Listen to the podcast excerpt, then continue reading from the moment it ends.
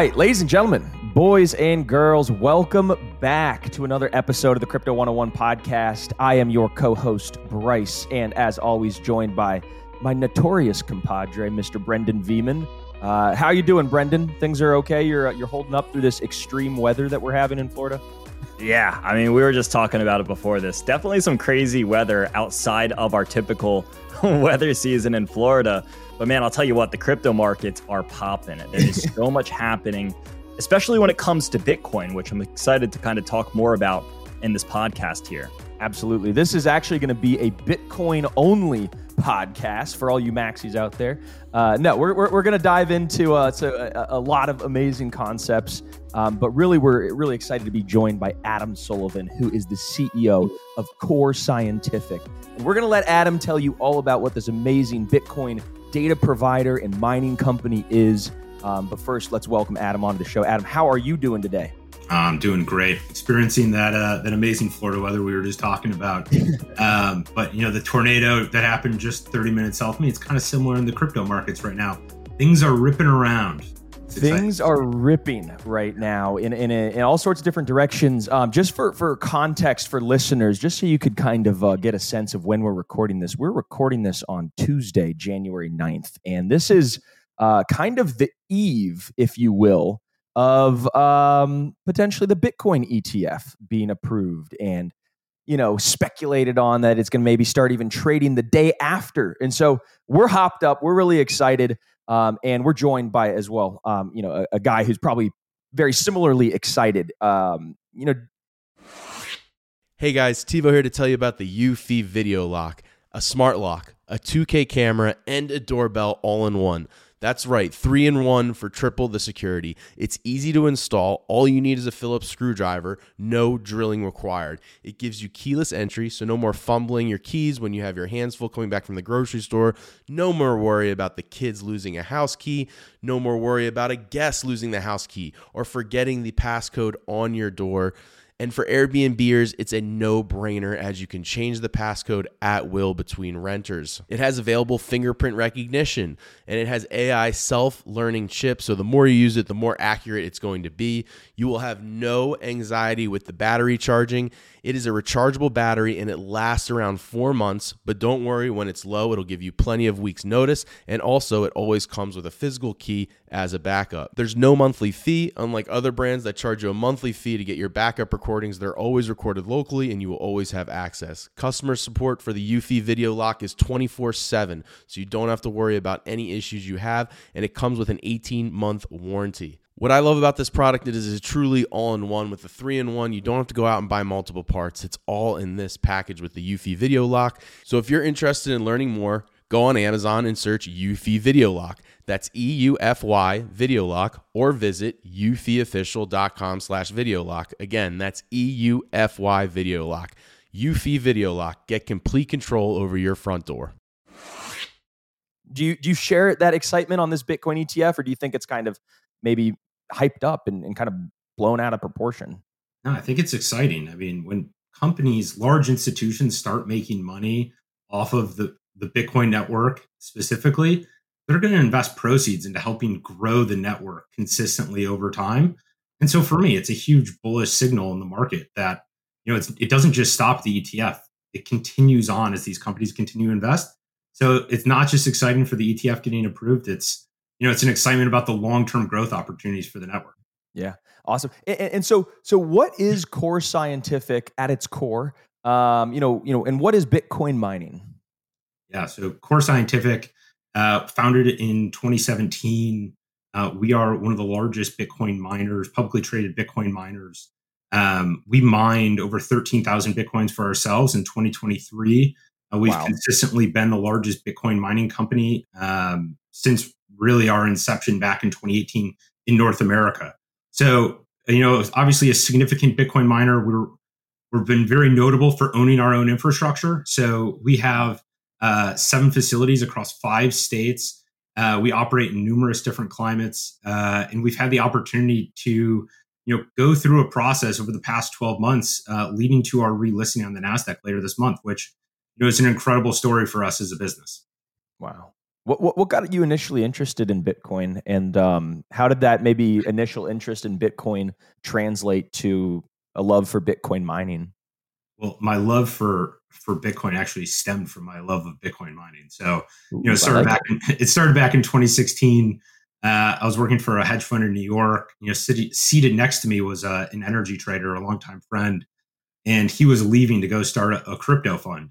And so he got me interested in, in Bitcoin again. And uh, I started mining in my apartment in Brooklyn, which uh, the calls from the electricity provider were quite hilarious when I was consuming more power than both my apartment complex and the apartment complex next door. Um, but it just got me going. When I saw the percentage of the network that I was, I was so small. But I was like, I dedicated so much time putting up these machines, maintaining the rigs, doing all of that work, and yet I'm not even, you know, a, a bip on the radar of the network difficulty. It's like, all right, hold on. There's a lot of people dedicating a lot of time to this. That and that got me excited. And so 2017, I jumped uh, full on board into the crypto world. I started the first crypto investment banking team on Wall Street uh, back in 2017.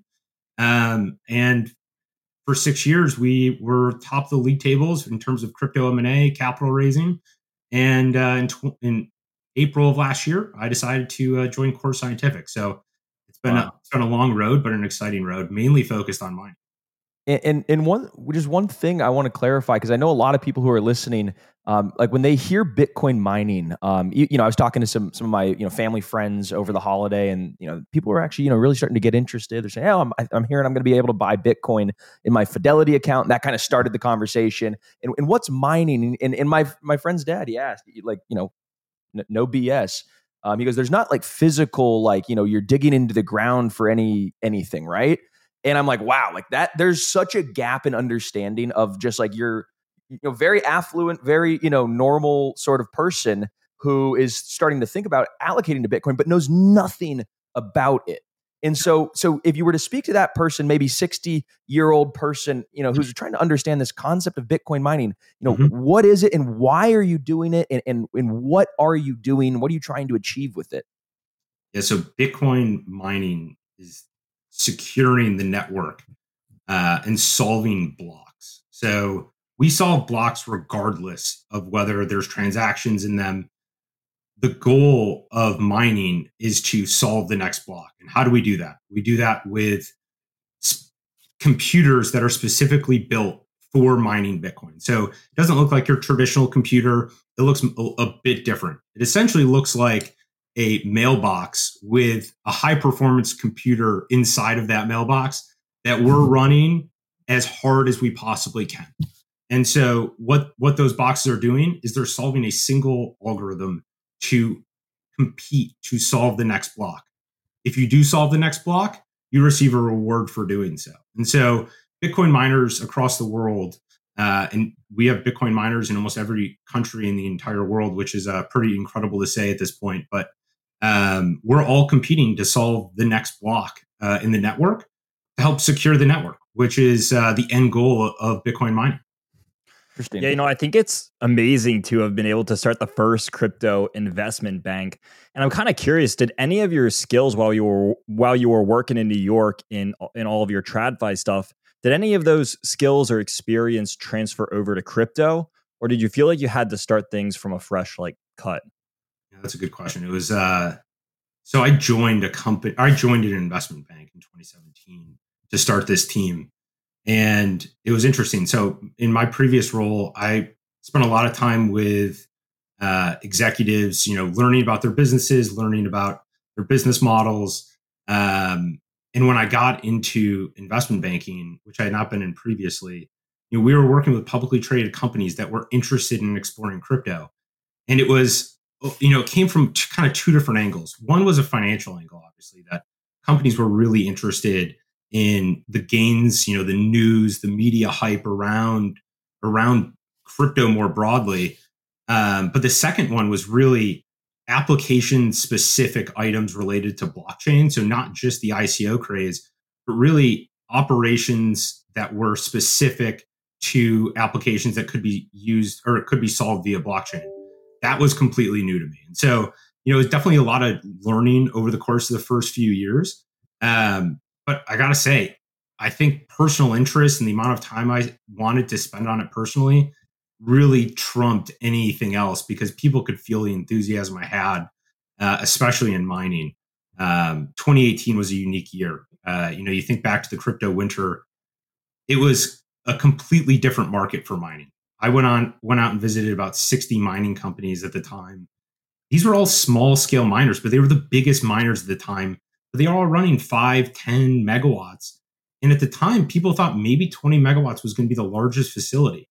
And so it was really interesting meeting with a lot of people, not necessarily traditional business people, um, and just their enthusiasm for the network.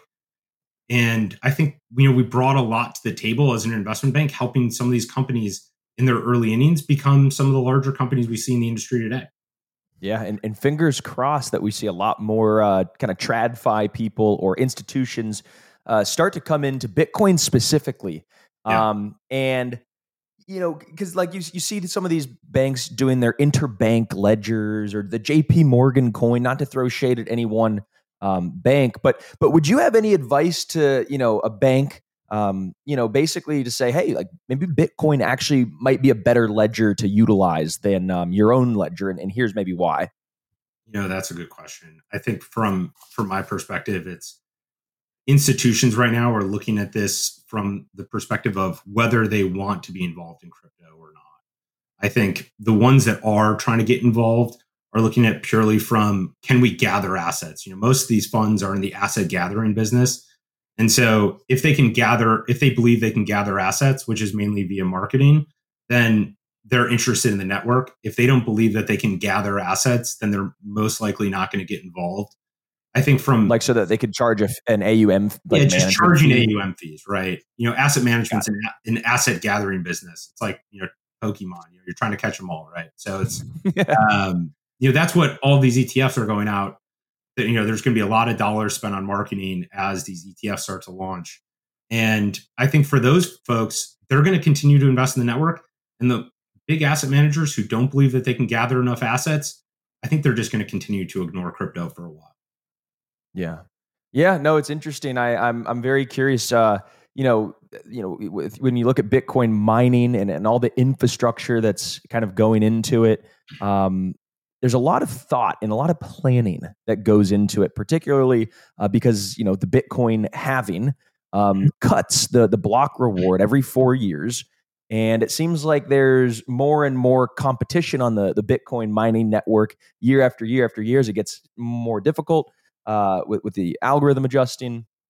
How do you plan for all this? Like, you know, what what goes through your mind, eh, you know, when you're forecasting and planning for, you know, capital expenditure and stuff in in the Bitcoin mining world?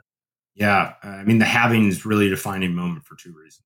The first one is it really separates people who own their infrastructure from people who don't own their own infrastructure. Mm. You know, the margin compression that's experienced and the dislocation in margins that happen right after the halving are always larger than people would expect. Um, you know, if you look back at 2020, which in my view is a lot different halving than what we're going into uh, here in 2024, um, you know, none of the predictions were anywhere close to what actually ended up happening. You know, today, when we look at what's going to occur at this halving, I think we're going to see a lot of hosting come offline. I think we're going to see um, a lot of folks who have higher price power come offline.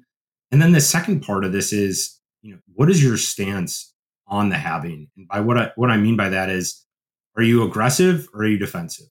Because you have a choice. If you have a fixed amount of capital, you can either maintain your existing rigs, which might be T minus one or T minus two generations, and own more terahash going into the halving, or you can sell those machines, go to a less terahash, but have greater efficiency and protect your gross margin on the way down. And so that's the big stance that mining companies have to take. And really that stance you have to you had to start taking at the near the summer of last year and start actively pursuing what your strategy was going to be for April of this year, which is when our next halving is. Yeah, man. It's crazy. How, how has the mining landscape changed uh, since the last halving?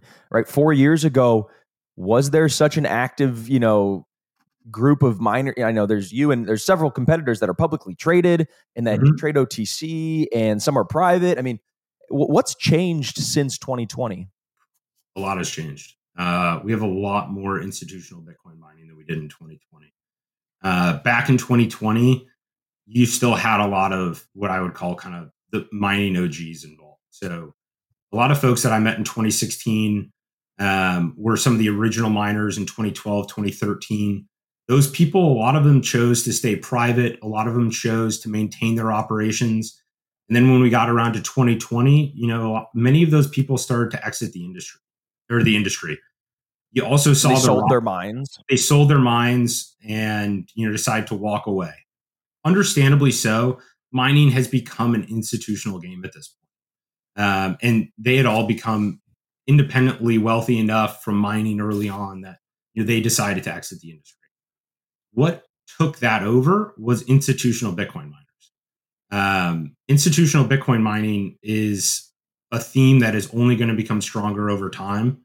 Um, what we're seeing in 2024 are you know almost 30% of the network controlled by publicly traded bitcoin miners um, you see large scale infrastructure players across the globe entering the space um, and you see people in the mining industry that may mine in what i would call irrational economics meaning mining even if it's unprofitable because they have a cash on balance sheet and they don't want to show a decline in bitcoin production so we're entering into a very different market than we saw in 2020 when you didn't have cash on hand for many of these Bitcoin miners to sustain themselves through negative margins.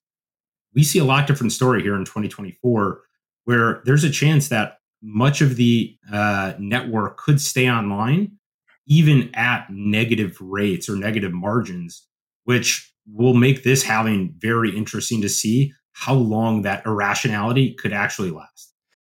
Without the ones like you, who work tirelessly to keep things running, everything would suddenly stop. Hospitals, factories, schools, and power plants, they all depend on you. No matter the weather, emergency, or time of day, you're the ones who get it done. At Grainger, we're here for you with professional grade industrial supplies. Count on real time product availability and fast delivery. Call clickgranger.com or just stop by. Grainger for the ones who get it done. Yeah, you know, so I've got to ask, I guess just following up with that is, you know, what's your view of a perfect mining infrastructure? perfect mining infrastructure starts with power. Um, it always does. We Bitcoin miners are refiners of power into compute, and that end commodity for us is Bitcoin. So for the perfect infrastructure, it really starts with intermittent power that is low cost, or I should say say it a different way: low cost power that has the potential to get lower with intermittency, meaning if you're able to turn off at some periods of time, you can lower your power cost. If you have that, you can solve for almost anything else. You can solve for climate. Mm. Um, you can, you can solve for many other risks. Uh, you can't solve for regulatory risks. So I would say an area that has low cost power that has the potential to get lower with intermittency, and from there you can solve any of the other challenges that you could face. And we're kind of the highlight of that, right? I mean, we have infrastructure in North Dakota that's been negative temperatures for already for over a month and will continue to be negative temperatures for uh, the next few months.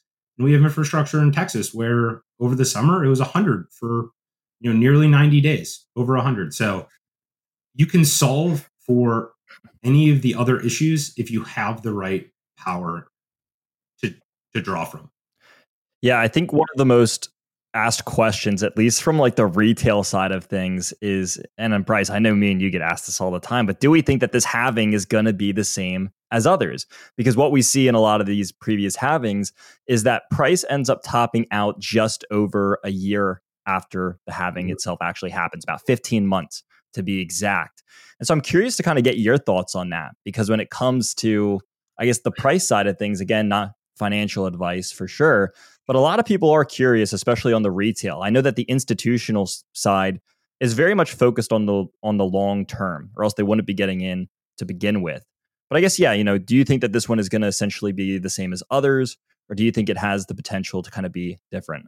We're facing something different. 2020, we had COVID. 2016 was a non-institutional market. 2012 was a lot of individuals.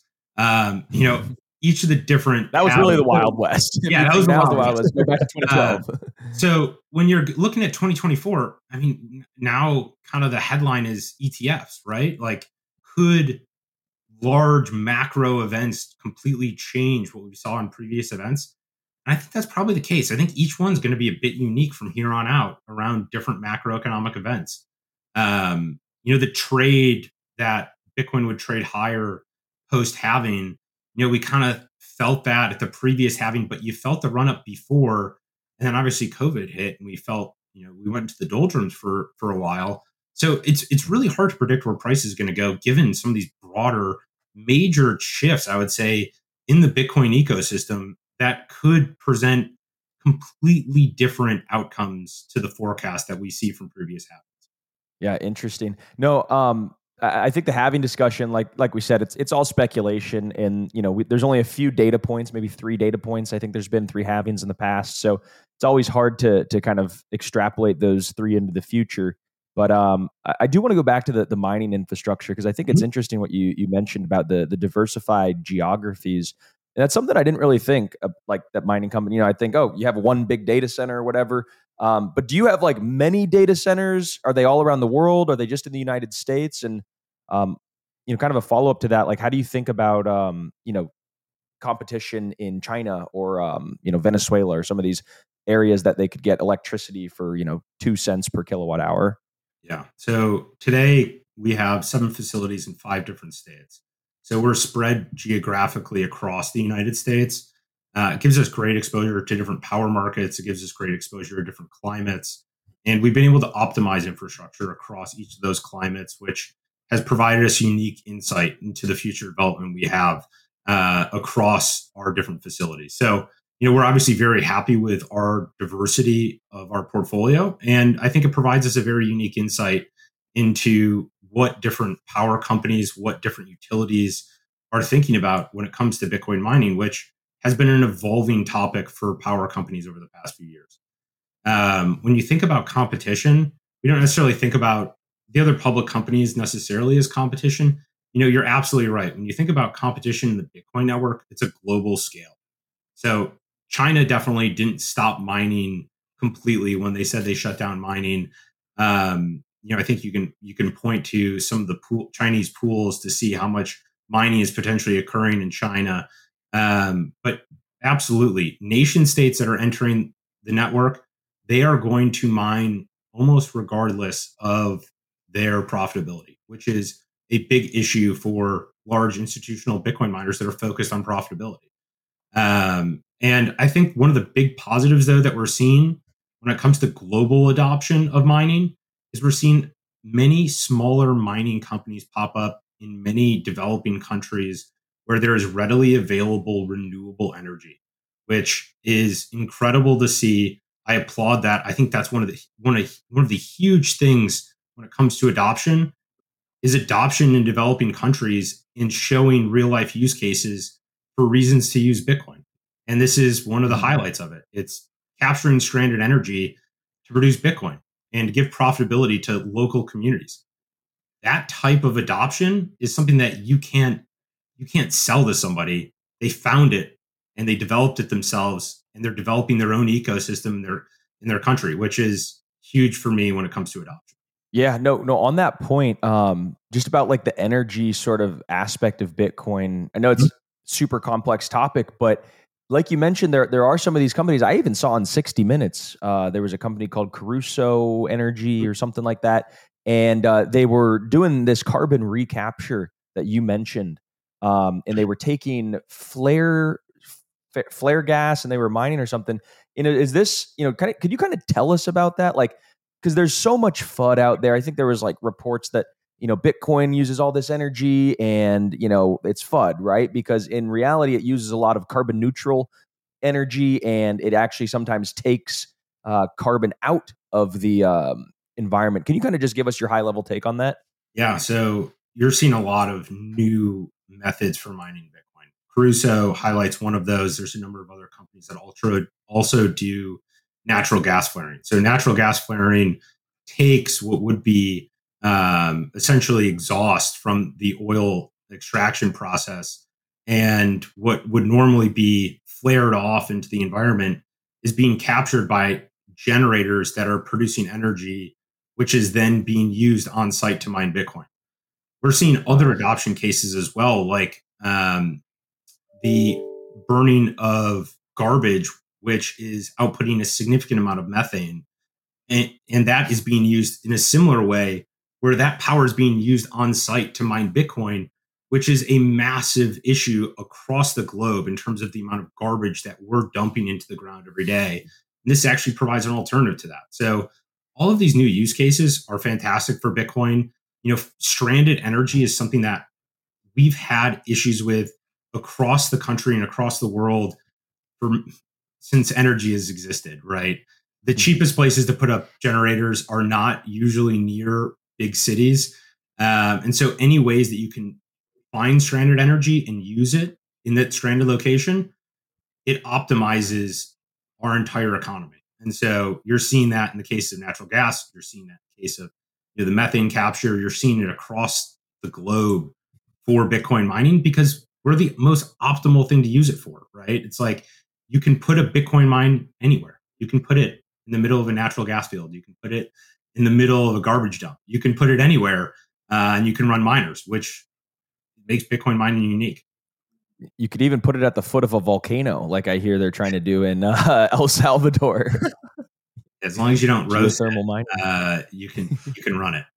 Yeah, I think a lot of these innovations that we're seeing in the mining sector are also help contributing to hash rate. And that has to be like one of the most overlooked metrics right now uh, because Bitcoin's hash rate just is now coming off a recent all time high. So I'm curious, kind of from your perspective, Adam, like what does hash rate mean and, and why is that significant that Bitcoin's hash rate is near an all time high right now?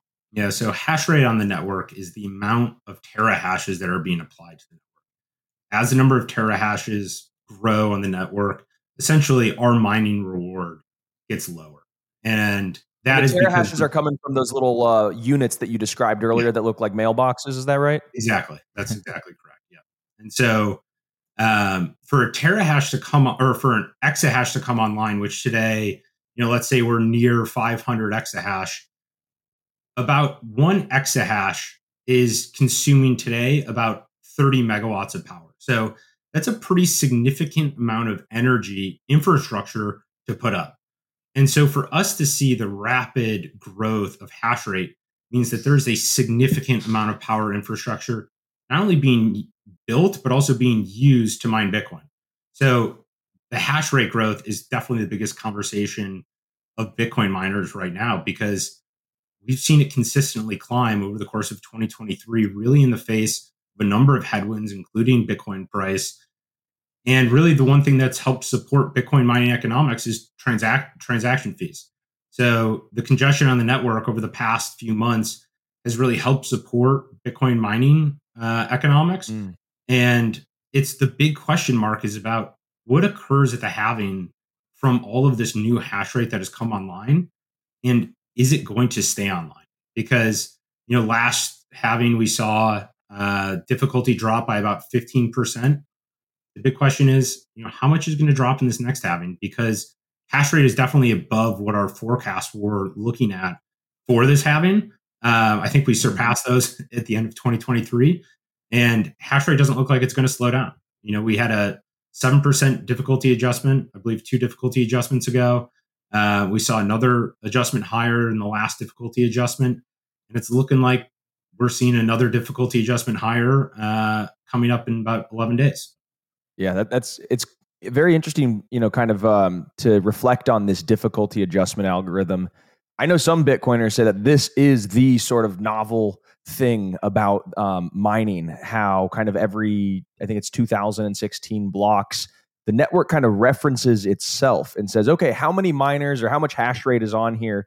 Um, is it more or is it kind of less than what it was in the last period um, you know and then it, it adjusts and it makes it either you know you have to ha- expend more energy to mine bitcoin or you you know if the difficulty comes down, you you expend less energy to mine that kind of same amount of Bitcoin. Um, does that kind of summarize it, or, or is there any yeah, more kind of nuance it, there? For difficulty adjustments, the network is always trying to solve for 10 minute blocks. And so when Bitcoin blocks are, so, are found faster than 10 minutes consecutively over two weeks, meaning the average block time is lower than 10 minutes, difficulty will adjust higher. If the these are blocks of transactions, right? Like all yeah, the transactions that happen, they're in these blocks. Exactly right. Yeah. So every 10 minutes, a block is is supposed to be found.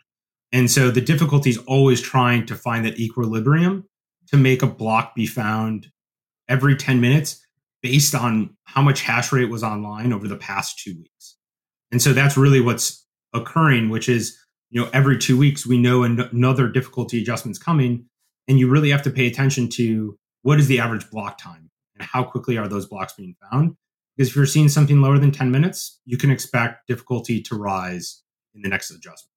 It's fascinating. I, I, love that it has that that targeting of you know kind of trying to make the network settle uh, all the transactions kind of every ten minutes, and then if there's a lot of transactions, those fees get spiked. And, and you definitely mentioned um, sort of the the innovative sort of things that are happening on Bitcoin, more applications using it, driving up the fee market, which I think is incredible.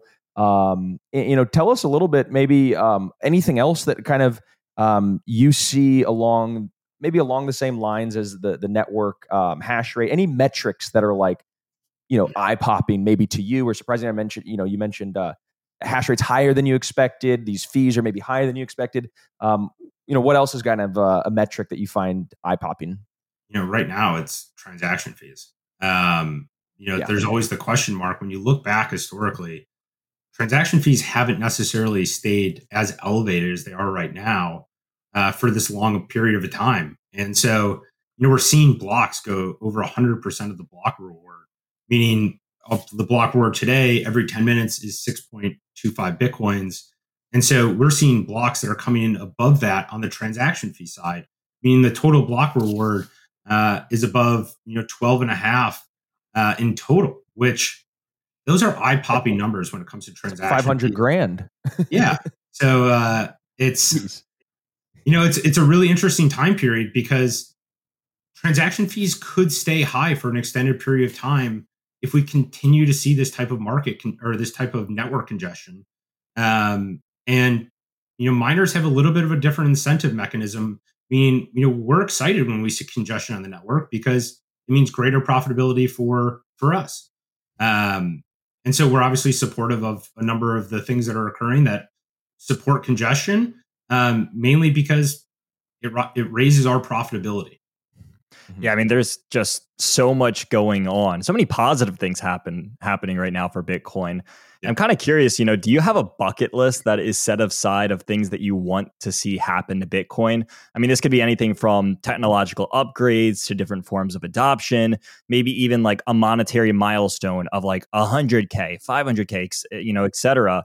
Do you have anything that's a bucket list that you want to see Bitcoin achieve? Yeah, I think there's probably a checklist I have uh, somewhere, but I think it's your wish list. Yeah, I have a wish list. Um, you know, for me, it's it's about adoption. I talked about this earlier. You know, ETFs are great. Um, I talked about this in the beginning. The the main thing that's going to come from ETFs is you're going to see large funds like pensions overcome all the hurdles that they've talked about for all these years about entering Bitcoin all of those will go away once we have ETFs and pensions can begin to invest in Bitcoin. They're going to, ha- once one pension starts to invest in Bitcoin, you're going to see all of them start to flood because all of them are chasing the same return metrics. And so if one comp- one pension's outperforming because they're investing in Bitcoin, well, suddenly every group is going to be able to allocate to Bitcoin. You know, that's huge. And then the companies that are making fees off of ETFs, they're all going to continue to invest in the network and help grow the network to help grow their fee base. So those two items are huge for me. I think that's a major adoption milestone that yes, ETFs are great for price action in the short term, but you know, if you're thinking about Bitcoin on a five, 10 year basis, those are major milestones that we're overcoming via this big news around the ETF. Um, I would say the other part of adoption that's really big for me uh, is really personal level adoption. You know, this is about people having Bitcoin in cold storage. This is about people using Bitcoin in countries that have unstable currencies. This is about groups coming together and developing countries where they have excess power to mine Bitcoin and reinvest in a local community. You know, Bitcoin's the only unbreakable currency from my perspective. We have miners in almost every country. You have a greater incentive to participate in the network than, than you have to break it. Um, this is the currency that we've all been looking for. And adoption is the key to having a stronger currency right now for us. So for me, all of the metrics around around what I want to see happen to Bitcoin are really all around adoption. Amen. Let me let me just give you a, a, a loud and proud amen on that last five minutes there. Um, and, and I'm so curious, like kind of like what you said, like you know, this is the currency of the future. It's it's you know, it's you're more incentivized to join it than to fight it. Um, there's mm-hmm. so many um, you know things about this. It's a really hard protocol. It's ossified, right? Um, do you think there's ever a future in which maybe central banks kind of take a look at Bitcoin seriously as a reserve diversification, um, potentially in the same way that they might hold gold and other foreign currencies on their balance sheet? Now they might hold something like Bitcoin. I mean, you know, think Russia, they've got $300 billion that's kind of frozen right now in this sort of international markets. They might think, well, why don't we have, you know, Bitcoin, which is unseizable? Mm-hmm. Um, is that is that in the future? I can't say it's not going to be in the future, right? Central banks are going to have to start looking at crypto much with a much finer lens than they have in the past. You know, all of the news that we saw out of a lot of central major central banks was always denouncing Bitcoin because it challenged their power essentially. Um, I think where we would see it first is definitely developing countries. You know, developing countries don't want to be reliant on the United States. They don't want to be reliant on the US dollar. And for them to do that, they need to find other currencies that they can attach onto. And there's a lot of instability across the world right now from a currency perspective. And Bitcoin is providing a lot of stability in a market that is very volatile for, for global currencies. So I don't know what the time period looks like, but I feel like in the near future, we'll probably be reading a book about the first central bank that you know took a very hard look at Bitcoin. Yeah. Awesome. No, um, kind of uh, again a, a, tangential question, um, but more focused on your your personal um, business at Core Scientific. Mm-hmm. Um, do you guys, you know, actually hold the Bitcoin on your balance sheet, or do you hedge out like every time you make that profit, or are you guys hodling kind of uh, over the long term, or there's a blend maybe? Yeah, so we sell all of our Bitcoin that we mine. So historically, back in 2022 to give a little history to the company, um, we were holding all of the Bitcoin on balance sheet. We were one of the largest holders of publicly traded companies uh, for for Bitcoin. Uh, unfortunately, 2022 was you know a, bit of a difficult year uh, for Core Scientific. So we went through that that cycle in 2022 where Bitcoin price started to fall and power prices started to rise, which really compressed the margins of the Bitcoin miner right? If your income or if your revenue goes down and your cost of goods sold goes up, uh, that compresses your margins. And we had to begin selling our Bitcoin uh, in order to maintain liquidity. Um, for miners, it's it's one of those things where you have to be very focused on what your risk exposure is. You know, we went into 2023 expecting to mine, you know, nearly 15,000 Bitcoin. So our forward exposure was extraordinarily high. Um, and we've been selling our Bitcoin on a on almost a daily basis since that time period, since the beginning of uh, 2023. So, you know, on a go for basis, it's something that we're going to continue to manage much more actively from a treasury perspective. There's a lot of products that are being developed around Bitcoin futures, Bitcoin options. The liquidity is improving on all of those products, which is only going to improve Bitcoin miner stability, which I can't overstate this. The stability of Bitcoin miners is incredibly important, and the ability to forecast free cash flow is incredibly important to us. We're a commodities company, essentially. I said earlier, we refine power into Bitcoin. And if you can do that consistently and generate consistent free cash flow, you can withstand market cycles, which this business of Bitcoin mining is about being able to withstand the lows so you can capture the highs. And you yeah. know, right now we just withstanded some of the lows, but you know, we're seeing some of the highs. Hopefully, it's not the top, but um, you never know in, in Bitcoin mining. Yeah, no, that that's a kind of a great segue to uh, kind of one of the last questions that we had for you. Um, but you know, like you said, 2022 was historically bad. In fact, I heard it was uh, the worst 60-40 portfolio performance in you know in like 80 years, and the worst year for American bonds since the Civil War. Um, so we got wrapped up, obviously, in in a lot of selling. Um, I know everything happened um, that was pretty crazy. Nobody wants to ever live 2022 again. Um, but 2023 was a recovery year. But now my question is looking forward for Core Scientific, um, you know, kind of what can people expect from Core Scientific this year, or what are your big goals? And um, you know, what what's this uh, near term future looking like for you and the team? Yeah, 2024 is going to be a, a blockbuster year for Core Scientific. Um, we're relisting on the Nasdaq uh, by the end of January, which we're incredibly excited wow. to rejoin uh, the Nasdaq. Um, and we've outlined, you know, a very measured growth plan over the next three years that improve our existing facilities, that continue the development of our infrastructure base. You know, we're unique business, right? In 2022, we filed for Chapter 11. Um, we were a company that was hyper focused on growth. We have over 372 megawatts that we were in the midst of developing uh, in 2022 that essentially all came to a halt. The good news is we're coming out of our Chapter 11 process at the end of this month. We have 724 megawatts operational. We're bringing online another 372 over the next three years. But all of those megawatts wow. are partially developed. So we spent the money on the high voltage. We've spent the money on much of the infrastructure. So we have a very cheap cost basis. Uh, it's about 200,000 a megawatt to continue the development and finish out the rest of our infrastructure. So we're really excited about the growth of this business. You know, infrastructure is going to win the day for miners over the next few years. And, you know, that's something that we do better than anyone else. So 2024, we're very excited about, uh, you know, we're, we're kind of rejoining the pack again. Uh, and it'll be great to see our names finally back on all the charts on Twitter, people following publicly traded Bitcoin mining.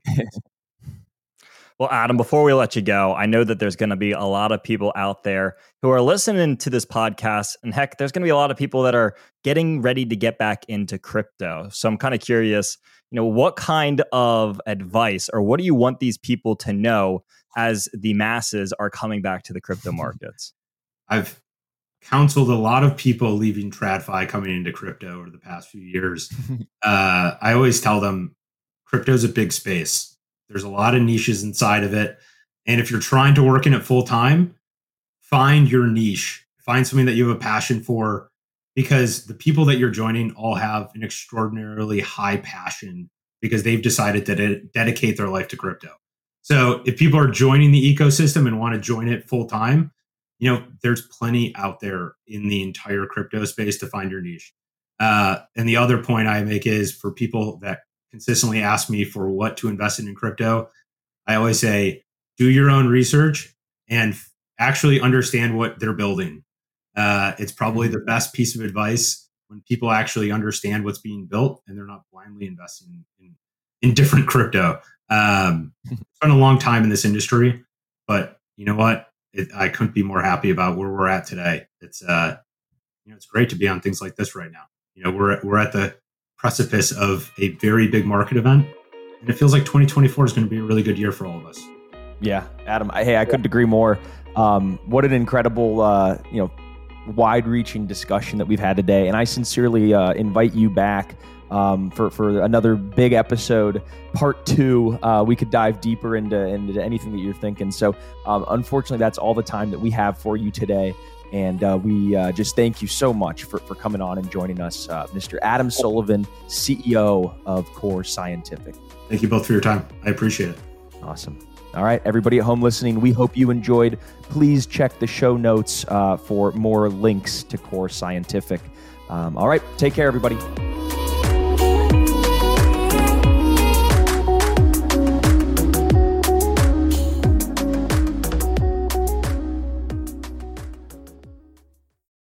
For the ones who work hard to ensure their crew can always go the extra mile, and the ones who get in early so everyone can go home on time.